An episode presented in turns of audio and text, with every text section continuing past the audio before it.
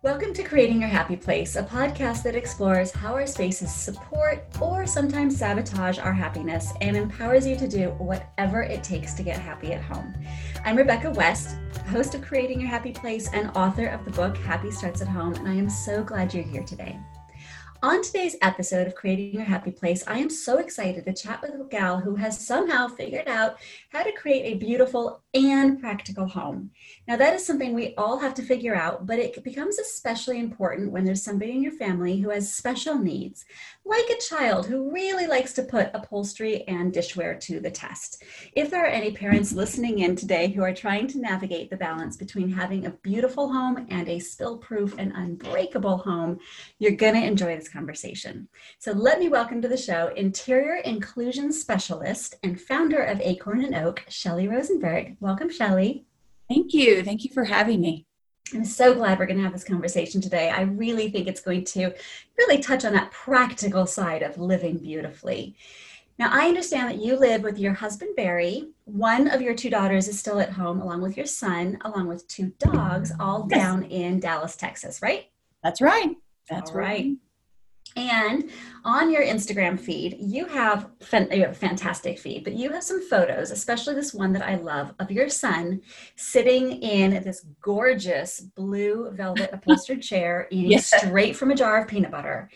And somehow that doesn't freak you out because your design choices have made that okay.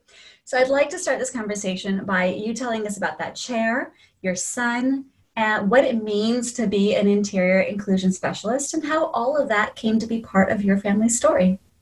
Wow, well, it, it's a big and fun story. Um, Ronan is just seven years old. He was born with Down syndrome, and I learned immediately that he had even more unique um, challenges than than regular typical kids do and so it was just really important to me to make sure that the house could withstand his energy and his limitations but even more than that i realized that if i could meet my child where he was and take away the consistent, oh, no, no, no, don't sit there, or, or, you can't use this room, or let me do this for you. If I could empower my child through the lens of interior design by adapting my home to make sure that I met him where he was, um, then we'd have so much less stress and a much happier home.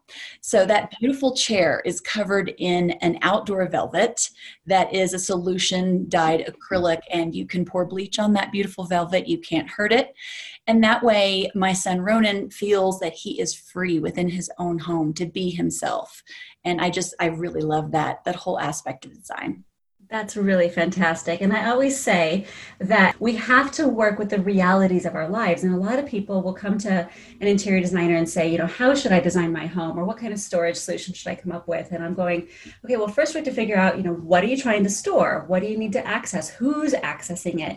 Because if we don't work with the habits and reality of our family, then we're just going to be creating things that are more work and more maintenance, just no matter what's in our lives that we're trying to accommodate. That's right. And we, you really delay your happiness. I've, I've met so many clients that say, you know, we really don't want to invest in anything new. We don't want to recover that sofa. We don't want to mm-hmm. get this new furniture because we have kids and pets and they're just going to ruin everything. And so we're going to delay our satisfaction and our, and our, you know, to be gratified in our own homes. And that's just not necessary. I don't know that it ever was, but it especially isn't today. We right. acknowledge so many amazing fabrics and tools that we can use to make sure that yeah, we can have what we want right now. Yeah. It's just a, it's a mind shift. Now, some of those fabrics and some of those solutions I know can cost a little bit more money. Yes. Um, so I assume that there's a balance between sometimes spending less money on something that might be throwaway, something spending money on something that might be really, really, really durable. But you know, you have to decide: is this something I want to live with for 20 years? So I assume that's part of the conversation too. Yes, absolutely, I do. Um, you do pay a little bit more up front. You will um, definitely save on, um, you know, if you use an outdoor fabric or an outdoor rug, you're not going to have to have expensive or professional cleaning done. It's something you can do yourself. Um, I'll usually encourage a client to spend the money on the pieces that they do want to keep, their investment pieces. Mm-hmm. You know, and there's so many fun, trendy pieces too that come with slip covers that aren't expensive. I mean, you really can go with just natural cottons as long as you, you know, know how to take care of them. That can that can be easy and economical. Sure. So, thinking about your place and the journey that you went on creating your home, which is so beautiful, what what did you learn along the way? What surprised you as you kind of found your own path and your own solutions? And what are things you're still struggling with? Wow, um, there, there's so many different ways to adapt to your specific family needs. And, you know, it's important for us to kind of get still and realize that a family is composed of many different personalities. So we all have different preferences. We all have you know different needs and wants. And so that's where i think an interior designer can really help you come in and translate what everyone's needs are and then put that together in like a cohesive way right so that right. everyone is it feels acknowledged and everyone's yeah, if you're if you're too close we, we tend to be too close to our own family and our own stories and it can be really hard to get that more objective viewpoint that right. does involve everybody. And also, small children or children that might be nonverbal or have special needs can't even articulate mm. what it mm. is that is maybe bothering them or doesn't make them feel comfortable or what they what they really want. So um, that's a fun part of you know coming in and working with a family is sort of translating that. That's really um, beautiful. Yeah, so I feel like as far as um, what we can do, it's more than just looking at um, say how a space flows it's more than just how your furniture is placed it's more than just what fabrics you use i also think that we need to kind of think about psychologically how design affects us as well. I know you talk about that some. Um, I like to kind of think about it through our five senses. So we have, uh, you know, sight, sound, smell, taste, and touch. Um, water quality is super important. The air quality, the temperature that your rooms are, um, mm-hmm. um, how much natural light you're getting or not getting. These are all different things that I like to look at as far as interior design and how we can best meet the needs of the people who live there. Yeah. So you did you build your home from the ground up? Was that a complete? I did, build? and it was really it was the first time that I had done it for myself.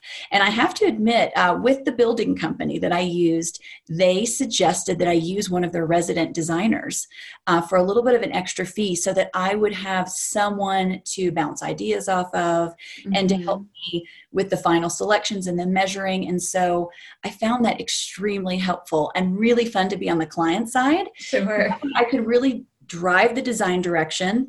And also i taught them a lot about inclusive design and design for special needs. Um, but but i was also helped. One thing that was really fun a project that i did that i haven't posted yet is i have a very a pretty steep stairwell. And it's mm-hmm. a stairwell without a, a runner. And it is in between my son's room and my master bedroom. And I really wanted to make sure that in the middle of the night when he comes in, which he often does, um, that there wouldn't be any accidents. And so we created this gorgeous stainless steel. Um, like child gate or safety gate at the top of the stairs that matched the stair railing coming up mm. and um, that, you know that's not as typical it is custom and it was a little unusual but we have really enjoyed that even for pets to keep them either upstairs or downstairs it's been great yeah, because you know, a baby gate that you're only going to have for maybe nine months of your life because you have a having a, a standard upbringing can be plastic and whatever. You can not sure. worry about it aesthetically. Although it's nice if you're able to invest even for those nine months in something that's beautiful. But when you have something that's going to be mean to be a longer term solution, then think giving that some thoughtfulness so that it is also beautiful and it feels integrated into your home. You know, sometimes when people t- people talk about aging in place, for example. And one of the big problems is right? And nobody wants to look like they're living in a medical situation or, or have it be sterile. You know so whether you're aging or you have special needs you still have taste and aesthetic preferences and you want to live in a beautiful place. But not all the solutions out there are built beautifully and functionally they are getting better i will say. And you know that safety gate really it, it, i thought about it for the elderly as well because there are so many people that get disoriented in the evenings. Mm. and falls are the number one cause of serious in- injury for people that are you know that are aging in place. But you're right um, design should be dignified. Mm-hmm. and there are so many new beautiful ways to create safety and support mm-hmm. for those that need it without it looking clinical. Um, I, I think there are several companies. In fact, it's an ebook that I'm thinking of putting together. Is just this big resource for people that want to start to add some support even if you're you weren't born with a challenge or you're not elderly maybe you're pregnant with twins and you might need a little help getting in and out of the shower do you know there's yeah. a there's a disability rights activist irving zola who i love and his quote is that we are all only temporarily abled all of us will experience mm-hmm.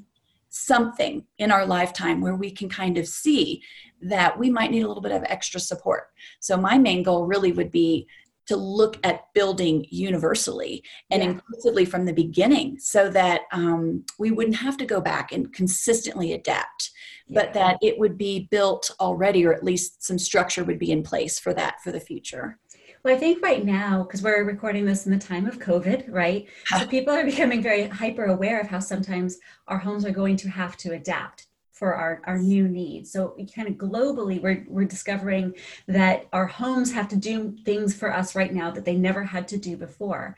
Where, you know, in normal everyday existence before COVID, we all ex- experience this, but not all at the same time. And right. right now we are all at the same time going, huh, how is my home supporting me? What do I need to change to make sure that I can still live my life on a day to day basis given this new reality?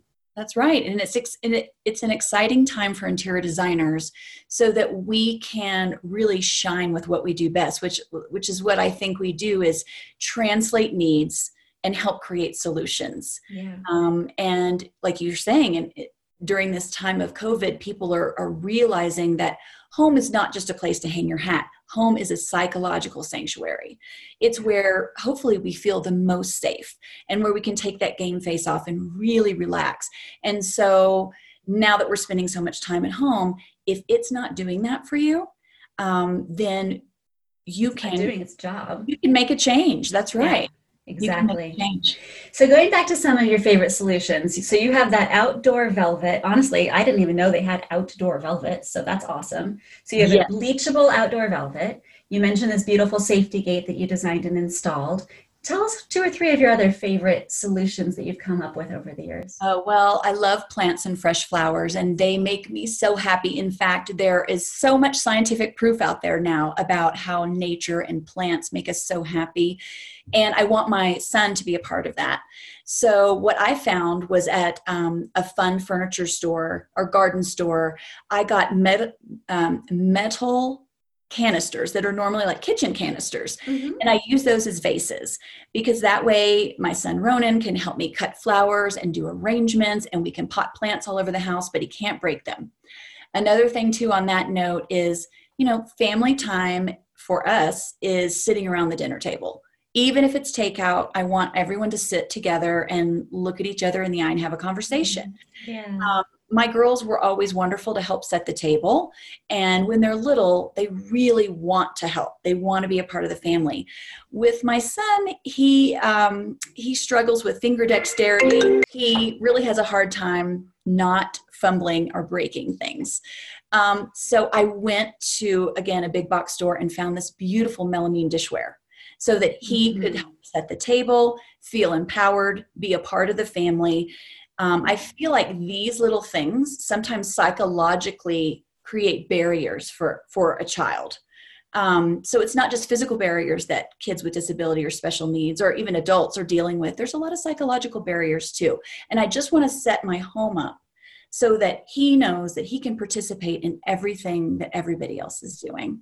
That's really marvelous. I love it. And there is, there really is some gorgeous melamine dishware out there um, you know, if we look for the solutions, they exist. It doesn't have to be unpleasant things to live with. It doesn't have to be expensive either. You know, I mean, even if you, you know, even if you do paper plates and just once a week, or, you know, if just looking at how we can empower um, our family members to, to feel acknowledged, to be a part of the group, that's what really promotes, I think, the most happiness and fosters harmony in a, in a home so when you were growing up was was all of this part of your home story and did it inform did your childhood home inform what you know now or did you have to teach this to yourself over the years as far as design creating happiness um, it was definitely something that i grew up with My mother was very creative. She ended up actually becoming an interior designer late in life. Oh, I just I remember being little and we my dad was in the Navy. We moved around a lot and we lived in a lot of dark little dingy,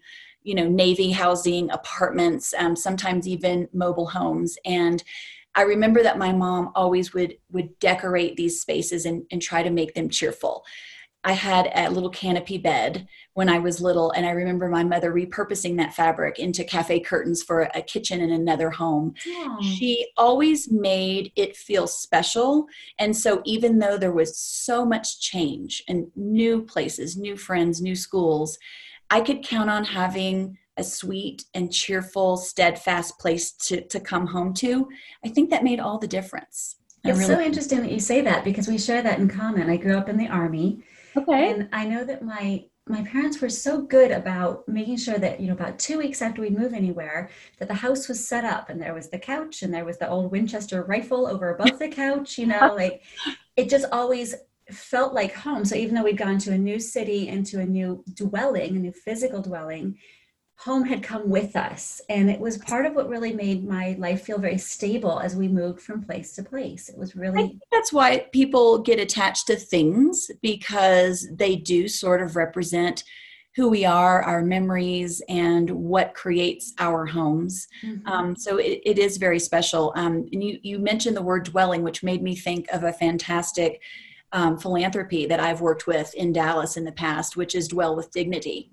And it's been incredibly moving and profound for me, in, including what I've experienced within my own home life, to see this philanthropy support families who are moving out of homelessness into their new dwellings. Wow. And often these you know these apartments are just white boxes. They're very uninspiring. And this beautiful philanthropy comes in and and decorates gives this family things to own and it's not about materialism it's about dignity and it's Mhm. about you know feeling like you have a place in this world and a place to share with others uh, uh, Yeah. creating community yeah. is really what it's about and uh, that's just so so important And I think that sense of permanence, you know, because we know nothing in life is permanent. So obviously it's not a forever thing. Nothing is forever.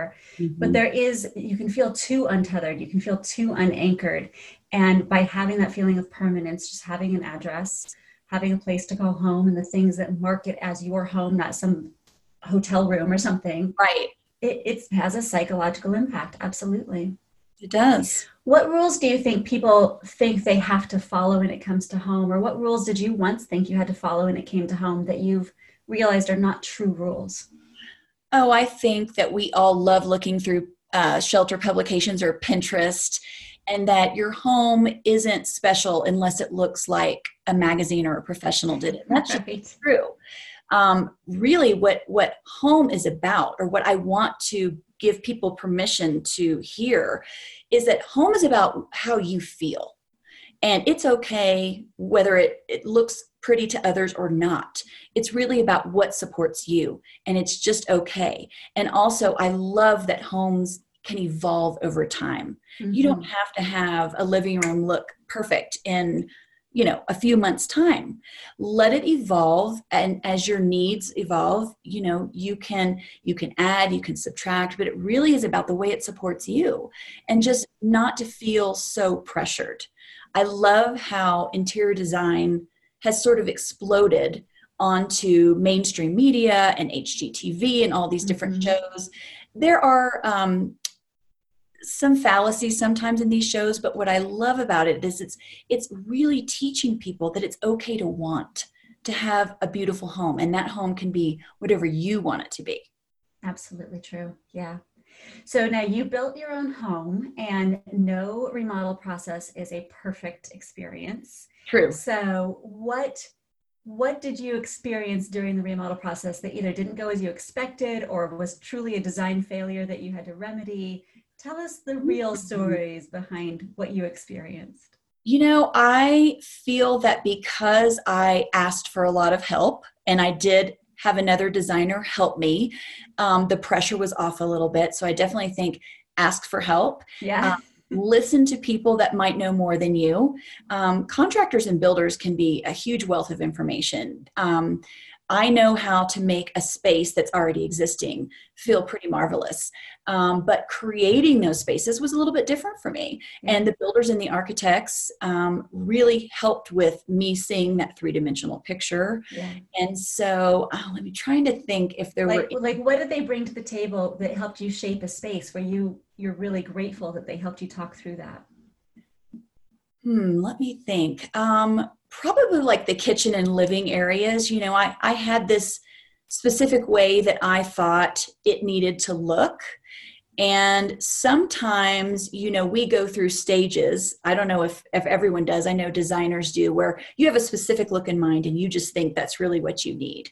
But, you know, you, we can be guilty of being stuck in a little bit of a trend. And so they really helped me consistently think about what would be timeless and what would even serve the next family. Mm. Um, because I'm an interior designer, I almost wanted to go too custom. And, you know, so I think that's something to consider is I know what I really wanted and what works for me, but what's going to work for the next family as well. So they were able to kind of keep me more big picture. Um, and so we made some compromises for sure. Um, but also, there were several things that I wanted that were might have been a little different that um, I had to kind of fight for and realize that I could trust myself and I, I knew what I was talking about. Yeah, and those are two really important balances. You know. I think a lot of times, um, especially if people aren't familiar with remodeling, they will rely too much on the expert advice of the contractor, architect, or even the designer.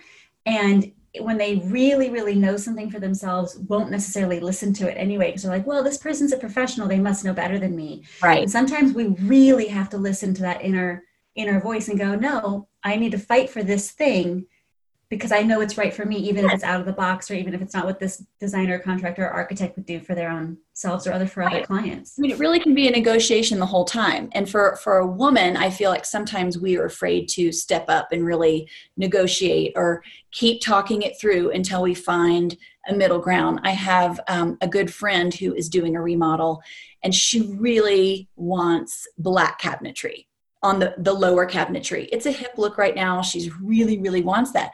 And for some reason, her contractor just said, no, not doing it. It chips and it's this and it's that. And so she called and asked my opinion. And I said, you know what? He might be right. And in his field of experience, that may be something that he's had, you know, maybe a negative experience with. But you absolutely can have black cabinets. And let me let me tell you all the different variations of paint. And there's marine grade. And there are ways that we can do this. So yes, I think um, listening to yourself, uh, staying open minded, but also true to what feels right for you is so important that clients need to know it's okay. Yeah. You, you ultimately are living in this home, you're paying for this this remodel or construction so make it yours. Yeah. Well i think that applies to advice in general you know. You have to understand where the advice from somebody is coming from. It could be something for your own life or a job that you want to get or somebody you want to date and, and a good friend can be giving you advice and saying I don't think that that's a good idea for you. And it might be that they're just afraid for you, you know, or that they just don't want to see you get hurt, or that, you know, this other client had black cabinets and they're really miserable and this contractor doesn't want that to happen for you. So we always have to figure out what what stories are coming with the advice that may or may not be true for you. Listen to it, but then know that it's okay to say thank you for your advice about my life or about my cabinets. And now I'm going to walk my own path anyway. Exactly. That's one of the things that's so fun about paint and can make your your home so happy. So if you do decide that maybe this isn't your forever home and you really want to go safe and neutral with all of the permanent finishes, mm-hmm. um, boy, getting a gallon of hot pink paint or turquoise or purple or whatever you love is just a fun and easy way to add that happiness and color in your home. Um, without a huge commitment because you can always repaint it white right before you put it on the market if that's what you think you need to do.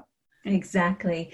So that blue upholstered chair, which anybody who's listening, you've got to go to the Instagram feed and look at it. It's just so pretty. There's several pictures of it.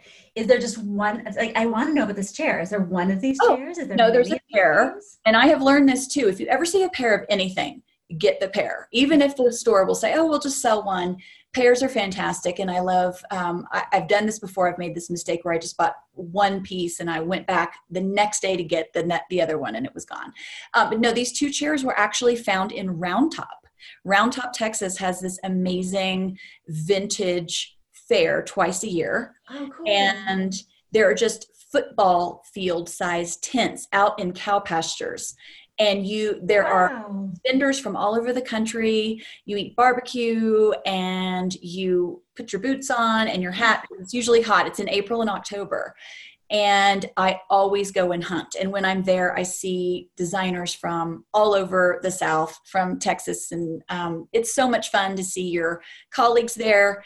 If you go at the very beginning you get the best pick of everything but if you go at the end, you get the best deals because no one wants to ship all this furniture, or whatever's left over back home. Right. So I have a lot of furniture that is repurposed, that are, um, you know, vintage, maybe antique reproductions. So that chair, when I bought it, was in white muslin and then a red silk before I had, you know, my son Ronan. And then, of course, I knew right away when he was born that I would have to start toughening up um, and I saw that velvet and I just thought, this is incredible. So, yeah, I really want to do that photo shoot with the peanut butter because I want people to know that um, I think saying yes to our kids is creates so much of more of a happy home than saying no all the time. And we can do that.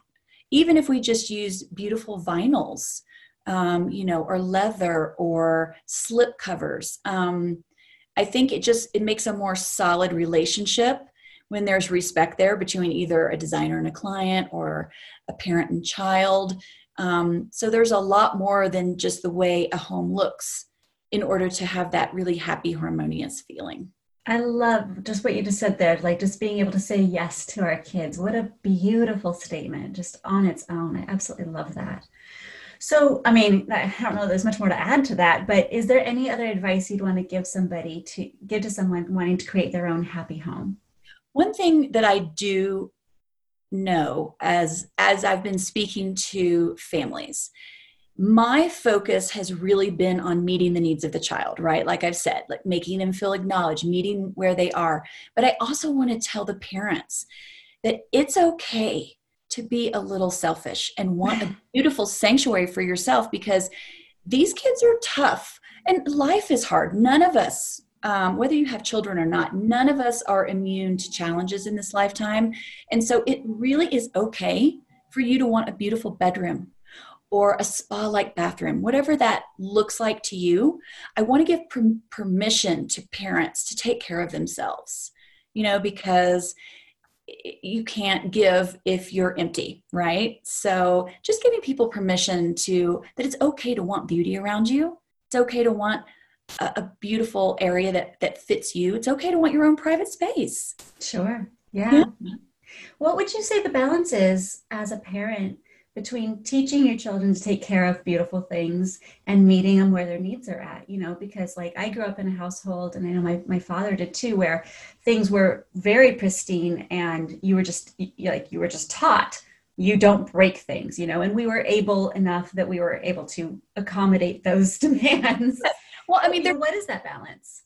There's both. I mean, I have art hanging in my home that is an investment, and some of it is low enough that he can, you know, pat, pat as he walks by. and so, yes, there's the conversation of we respect each other's boundaries, we respect our toys, we respect our clothes, and we respect certain pieces in the house that we just don't touch. Now, of course, if you know if he touches it, he touches it, and that's just life. And I guess that piece of art has a patina. it might look, it might lose a little value to someone else, but you know, usually art is something that you love. And I have a feeling that when I get older and I look around at the little bumps and scratches around, uh, it'll just bring back beautiful memories yeah. more than anything. So that's a mind shift as well. It's yes, you want to invest in beautiful things to make your home pretty, but they're things. You know, they're just they're things, and that's okay. Yeah.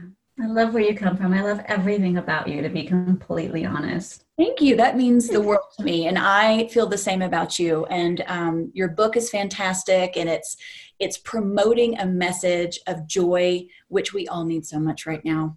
Yeah. Well, we're both just about giving permission to people to live as happy as they possibly can. Do what it takes. Absolutely. You know, Absolutely. and don't worry about the rules around it. Figure out what those rules are for your family.